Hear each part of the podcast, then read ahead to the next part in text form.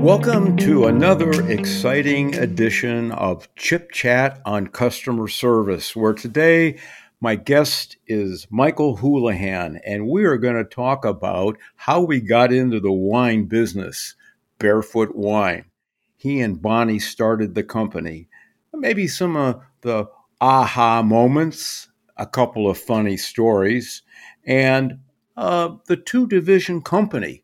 Wow, what's that all about? So stay tuned and on with the show.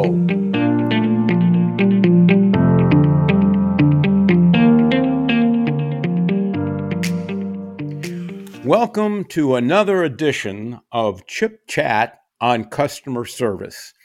And I am just thrilled and excited to have as my guest today, Michael Houlihan, uh, keynote speaker, Uh, workshop leader, avid hiker, co-founder, along with Bonnie Harvey, Barefoot Wine. Awesome story.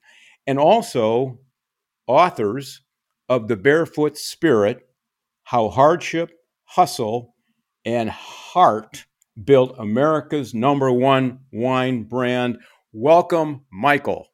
It's great to be here, Chip. Good to see you again. And Michael and I go back. We first met a number of years ago at a SOCAP, a Society of Consumer Affairs conference, and I had the, the luck to be able to have dinner with Michael and get to know he and Bonnie, and it was just a thrill, and I am just excited to have you with me. And and I guess my first question, Michael, is, is how did you get in the wine business, and, and how did customer service fit in there? You know, it's it's interesting because we actually, I guess you could say we fell into the wine vat backwards because we weren't really trying to get into the wine business. Uh, it kind of came to us. You know, uh, Bonnie and I uh, met in the wine country. We came here because we love it. It's absolutely beautiful. It's close to the ocean. It's one of the more verdant parts of California, just above San Francisco. And uh You know, you get sucked into the vortex of whatever the industry is in the town you're living in. And so we got sucked into the wine industry. And, you know, I was helping people with subdivisions and working, you know, with the government because I had had a government career. And Bonnie, who I just met, uh, was helping them out with organizing their offices and overseeing their vineyards and whatnot, because that's the kind of uh, work she did. And she came to me one day and she said, you know, I've got a client who's owed three hundred thousand dollars from a winery that hasn't paid him in three years. I said, well, good luck with that. I sure hope he's got a contract. She says, nope, he's got weight tags and a handshake. I said, well, what do you want me to do about it? I just met this gal. She says, I want you to go up there and talk to the people at the winery and see if you can collect any of the money. And, you know, here, I just met this gal, right? And I was like, what am I going to marry the mob? You know, I got to go lean on these guys for three hundred large. I don't have a chance. And sure enough, when I get to the gate, the guard says, I hope you're not here to collect any money because we just filed the Chapter eleven this morning. You got to take your ticket and wait your turn. And I went ahead with the meeting anyway, and I sat down with the board of directors, which was all the, you know, secured uh, debtors uh, that, that that had contracts with the winery. And it wasn't going very far. And I looked out the window and I saw these tanks. And I just, I said, what's in those tanks? And they said, oh, well, that's Cabernet Sauvignon and Sauvignon Blanc wine in bulk. So a red wine and a white wine in bulk. I said, well, that's interesting. I looked out this other one. I'm trying to make small talk because it's going south, you know. And I, I looked out the other window and I see this thing looks like a big chrome locomotive. And I said, you know, in a handball court. And I said, what's with the chrome locomotive in the handball court, guys? And they said, oh, no, no, no, that's not a chrome locomotive. That's a bottling line. It's a clean room. That's what you're calling a handball court. I said, great. I said, does it work? And they said, yeah, it works. It does three thousand cases a day. And then it hit me like a chrome locomotive. And I said, wait a minute, wait a minute. How about this? Why don't we just trade debt for goods and services? And so what we wound up doing, and this is how Barefoot gets started, is we took over a debt for a grower for three hundred thousand dollars from a bankrupt winery. And they paid us in wine and bottling services. Of course, we didn't have a label. We didn't know anything about marketing. We didn't know anything about distribution. Customer service, that was just a glimmer on the horizon. We had no idea what we were getting into. Well, we go out, we put it all together, you know, we come up with a cute name and, you know, we ask everybody in the industry what to do and everybody not in the industry. We get a lot of great ideas, real clever ideas. And we go out and we start selling it and we can't sell it. And I get really upset because I'm thinking to myself, you know, this is five dollars. It's gold medal winning wine. Why won't you guys buy it? You know, and I keep beating them up like that. About two years into this of getting basically nowhere, we made some sales, but nothing like what happened after I discovered customer service. I realized that they didn't care about how good the wine was or how cheap it was. Everybody had a different idea of what was important to them. Like the guy who owned the distributorship, he wanted to have a strategic advantage over the other distributors in his city. And so if I walked in there and said, hey, I'm already at this big chain store like M G M or, or Publix or Safeway, one of the big Krogers, you know, and you can handle that traffic here in this town, well, then he's all for me, right? But now I have to sell a sales manager. Sales manager, he doesn't care about the wine. He doesn't care about the price. He has to make his numbers. So if I say to him, look, I've got a guy that's going to work your territory, and he's going to make sales happen even if your own salesmen don't. He's all why he's all for it now. He's all for it. See, so this is an expanded view of customer service. Most people think customer service as like the end user only. And so now we go to the next person. We have to sell the salesperson. Salesperson, he's coin operated. You know, he wants to know what's in it for him. He wants to know what the commission is, you know, what the bonuses are. So, you know, we tell him. And we also tell him that we have a rep that's going to help make sales even if he doesn't. So he basically doesn't have to do anything. Our guy's going to do it for him, and he's going to get a check. Okay, so now the next guy, we got to sell the retail owner. He doesn't care about how good the wine is. He doesn't care how inexpensive it is. What he cares about is, does it move? Is it a fast mover? Show me some stores that are just like mine where it's moving really fast because my shelf is really expensive and, and all this. And then you think we'd have it, uh, you know, under control by that time. But no, now we have to sell the clerk, the guy who puts the bottles on the shelf, and the guy who talks to Missus McGillicuddy when she comes in and says, what's going to go with my chicken? And so we get, if it's Seattle, we show up with a Mariners hat, right? And if it's Detroit, we got a Tigers hat. And, and we tell right. him how important he is. And I mean, this is customer service on various different levels. And then finally, we get to sell the general public. And yes, they care about how good it is and how inexpensive it is if it, if it, if it's a good deal for them. And so for that, what we do is we support nonprofits that are in the neighborhood so they can taste it and basically give these people a social reason to go into that store. And we're also providing the store with another form of customer service. We're bringing in customers for them. See, so we're doing all this stuff like some kind of a spider at all these different levels to move this machinery forward. And it took us two years to figure that out because we were so damn stubborn. That's that's amazing. Different levels of customer service to support that end user. So the takeaway there is, what would you say to someone listening to that? What's the key to success across that landscape? I think the key to success is to find out who is standing between you and your customer, and what do they need to know, and what do you need to do for them? Uh, it, you know, we tend to come up with ideas and show them to our friends and say, hey, I'd buy that. And they'd say, oh, yeah, that's really cool. That's a really cool logo or whatever. And it's done. It's not done. You might have to go through, in some industries, ten people. In my industry, it was seven. Other industries, maybe it's only two or three. But you'd better find out what everybody wants along the way and service the heck out of them. So you got your start there, but you grew and grew and grew and grew. And and so let's talk about the next step. How did you get so big? Well, you know, it was once we understood that all sales are local. That took us a long time to figure out because we thought we thought about national sales, right? Um, once we realized that, we we and, and other thing is we didn't have a lot of money, thank God, for a big commercial advertising program. And because we didn't, we had to come up with clever ways to sell a product and get the word out, you know, uh, or, you know, you, you you might call it, you know, street smart or, or, or, or guerrilla marketing. I don't know. But what we did is we would go into the store and we would interview some of the customers and the owner of the store, and we would find out what the local nonprofit in that neighborhood was, like say within ten miles of the store. What's important? Is it clean up the creek? Is it provide a park for the kids after school so they don't get into trouble? You know, what is it? Is it clean up the beach? And so by donating our wine to the fundraisers for those lo- local worthy causes, and not only that, but our guys show up and help. And then we take their goals and we put their goals on our bottles in the store, in their neighborhood store.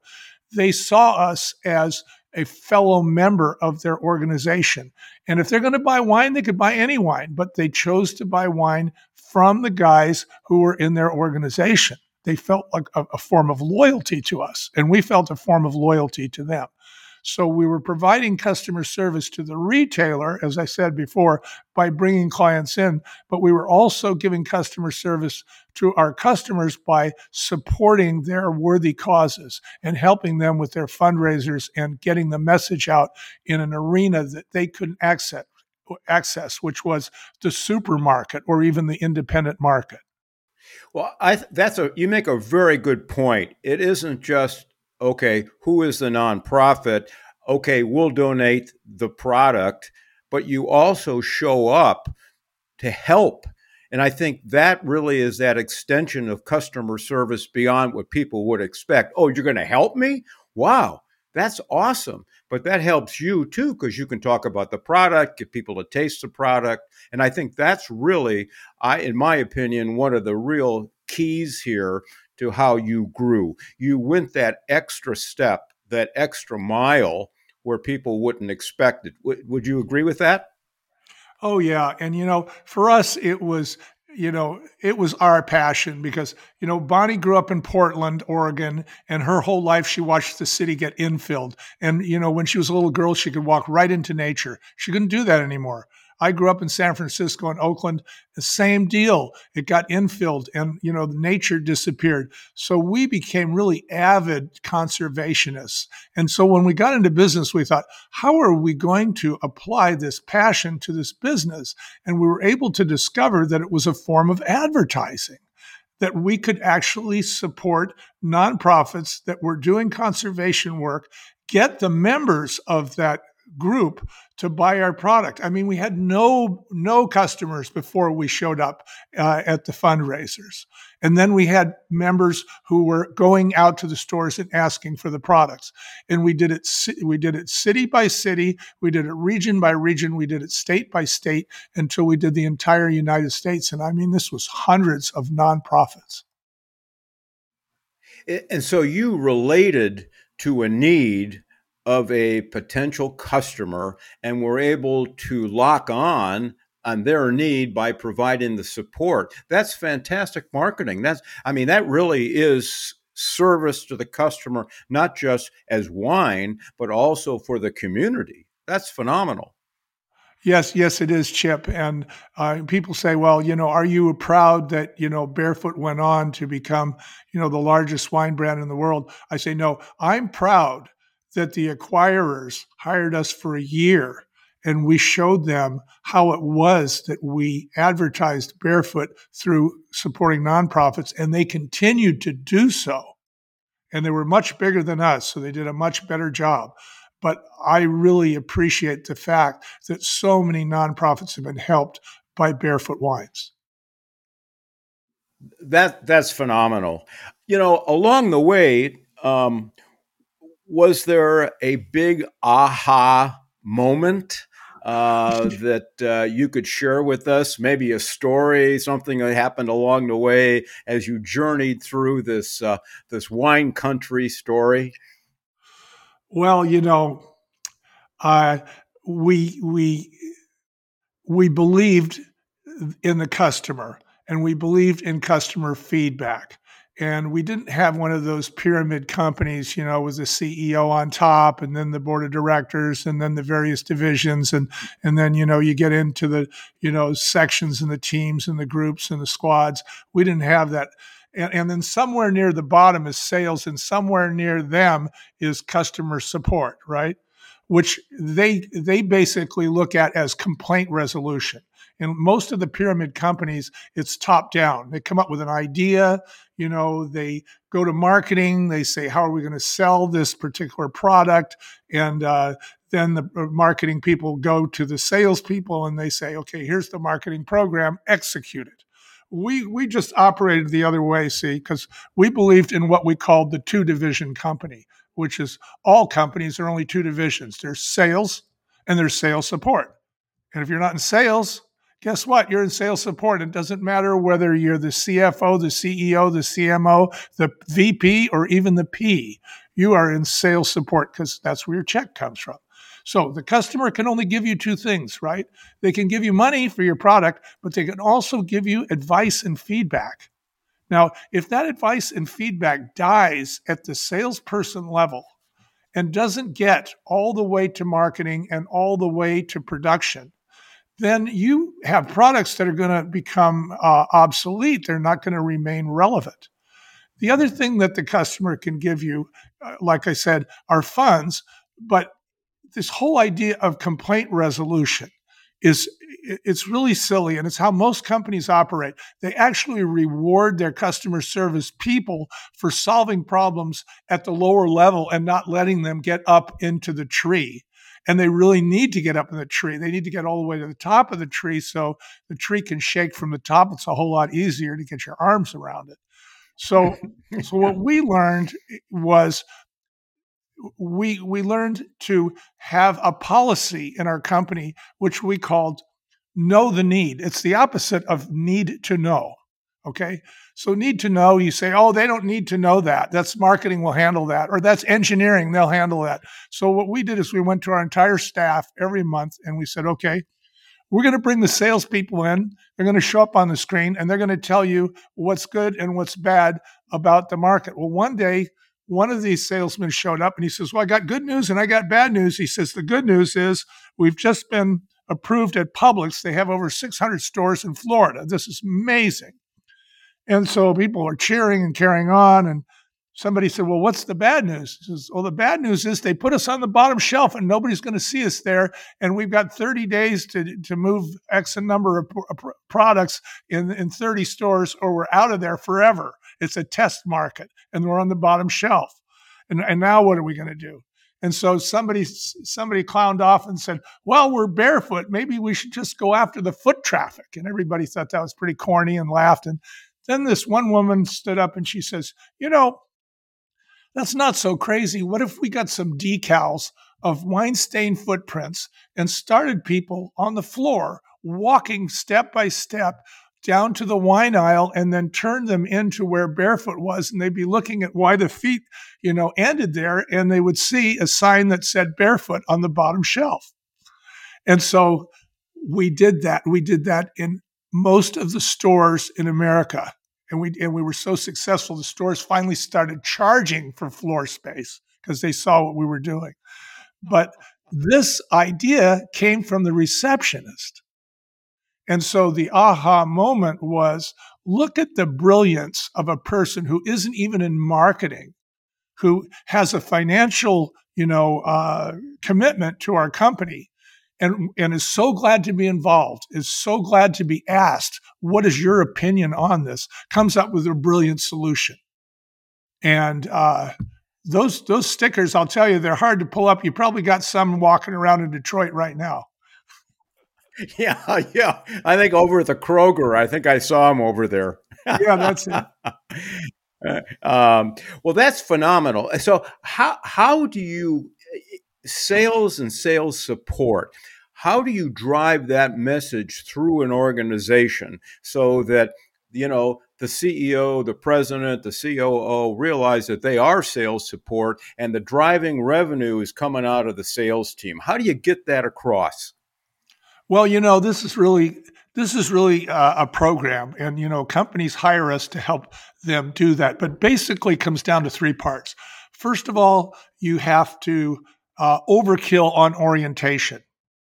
And what I mean by that is when the person is hired, you hand them a money map. It looks just like a treasure map when you were a kid, right? It looks like a cartoon. And what is it? It shows the person walking along. They come out of the community. They got a buck in their hand. You know, they go into a store. They see our product. They give the buck to the clerk. The clerk takes the buck or ten bucks or whatever and uh, gives it to his boss. His boss pays his bills, buys our product from a distributor. The distributor does the same thing, takes the money and buys the product from us, right? And whatever's left over after we pay our bills goes into the pot that pays for salaries, bonuses, vacations, and everything else that that employee wants, whether they're the C E O or the clerk. It doesn't matter.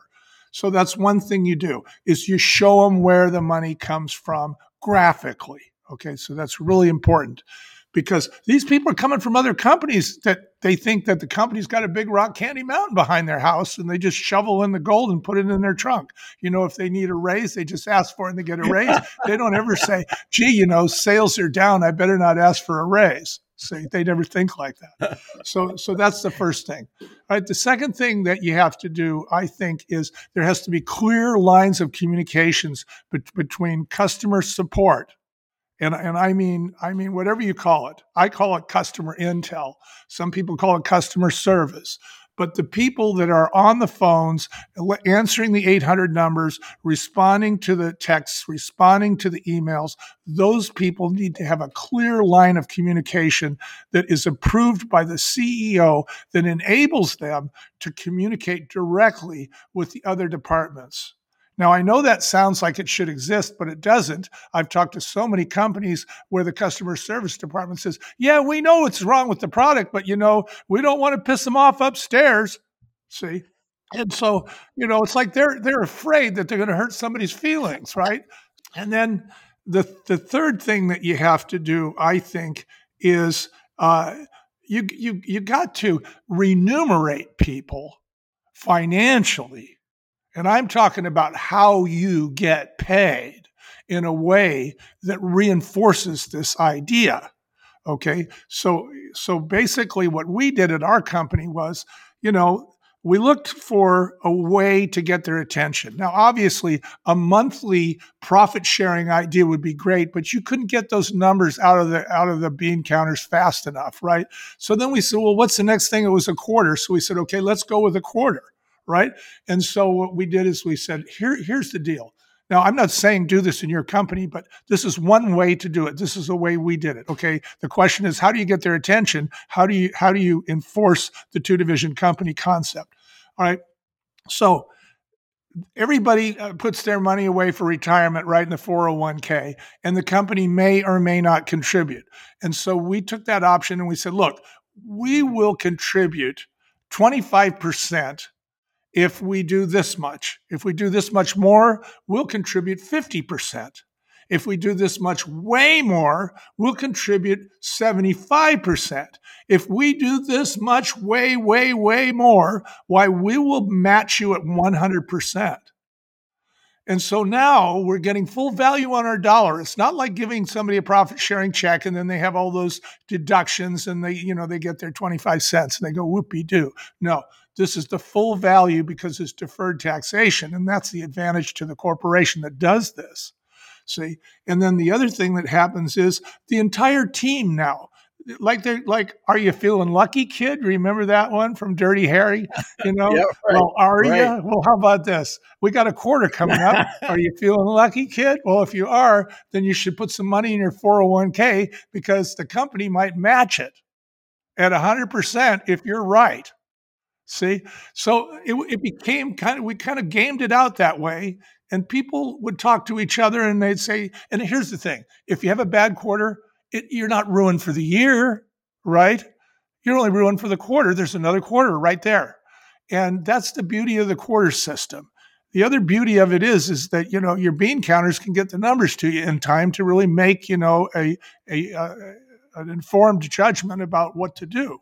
So those are the three things, you know, it's, it's the compensation, it's the money map, And it's the clear lines of communication. It's tying the people who are really on the front lines with customers and consumers to to make it understood that they are important. They drive the company. And that is then driven through the company itself to support them better. I, I think that's an amazing uh, formula. Oh, yeah. And the other thing we did is if somebody, you know, like in the case of the receptionist, I mean, she's a seventy-five-year-old woman that came up with this idea. You know, we write an, we write an email and we say, uh, you know, um, Charlene came up with this great idea. We've used it all over the country. Uh, you know, we're so glad that she, you know, is is interested in solving some of our problems in the field. Um And now everybody in the company gets copied on that memo. So here we have top management getting public in writing about the value of a particular individual. So now everybody in the company knows two things. They know who this person is, and they have more respect for her. And not only that, but all of a sudden they're going, hey, if I act like Charlene, I'm going to get this kind of attention. And Charlene is thinking, if I do this again, I'm going to get this. And remember, people work for four reasons. And number two is to be recognized. Absolutely correct. You know, we're just about out of time, but I, I, I want you to tell that story about that delivery you made. I, I think that was in uh, South Carolina or wherever, and uh, you were getting out of the car and it was raining. I, I want to kind of end on that one, and then we'll talk about another session, but relate that story to everybody. Okay, so, you know, I'm a Californian, you know, what do I know about the southeastern United States, right? Except that it's pretty damn hot and sweaty down there.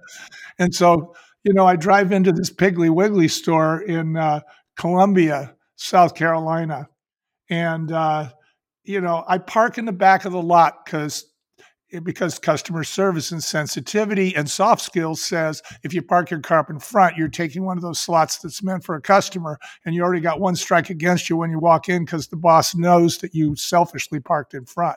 So, but now that you're on the other side of the lot, you got to cross the lot.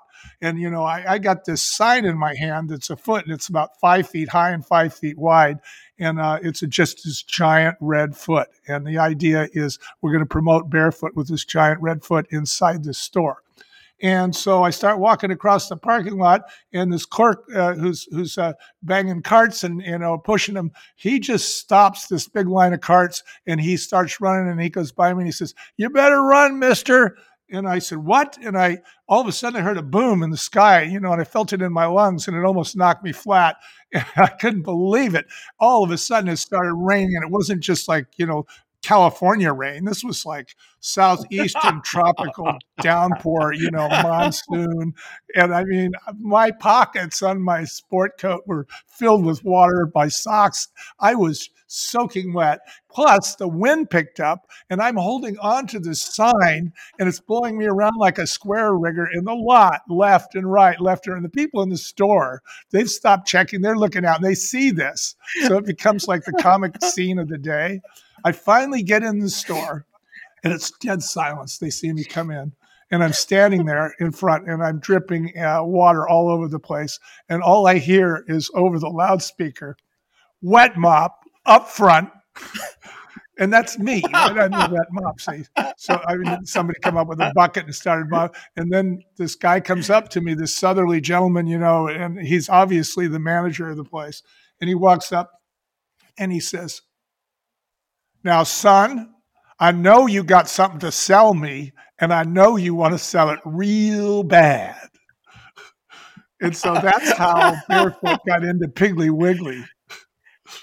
But it was oh that kind of God. customer well, service that- and, you know, respect for, you know, the rules.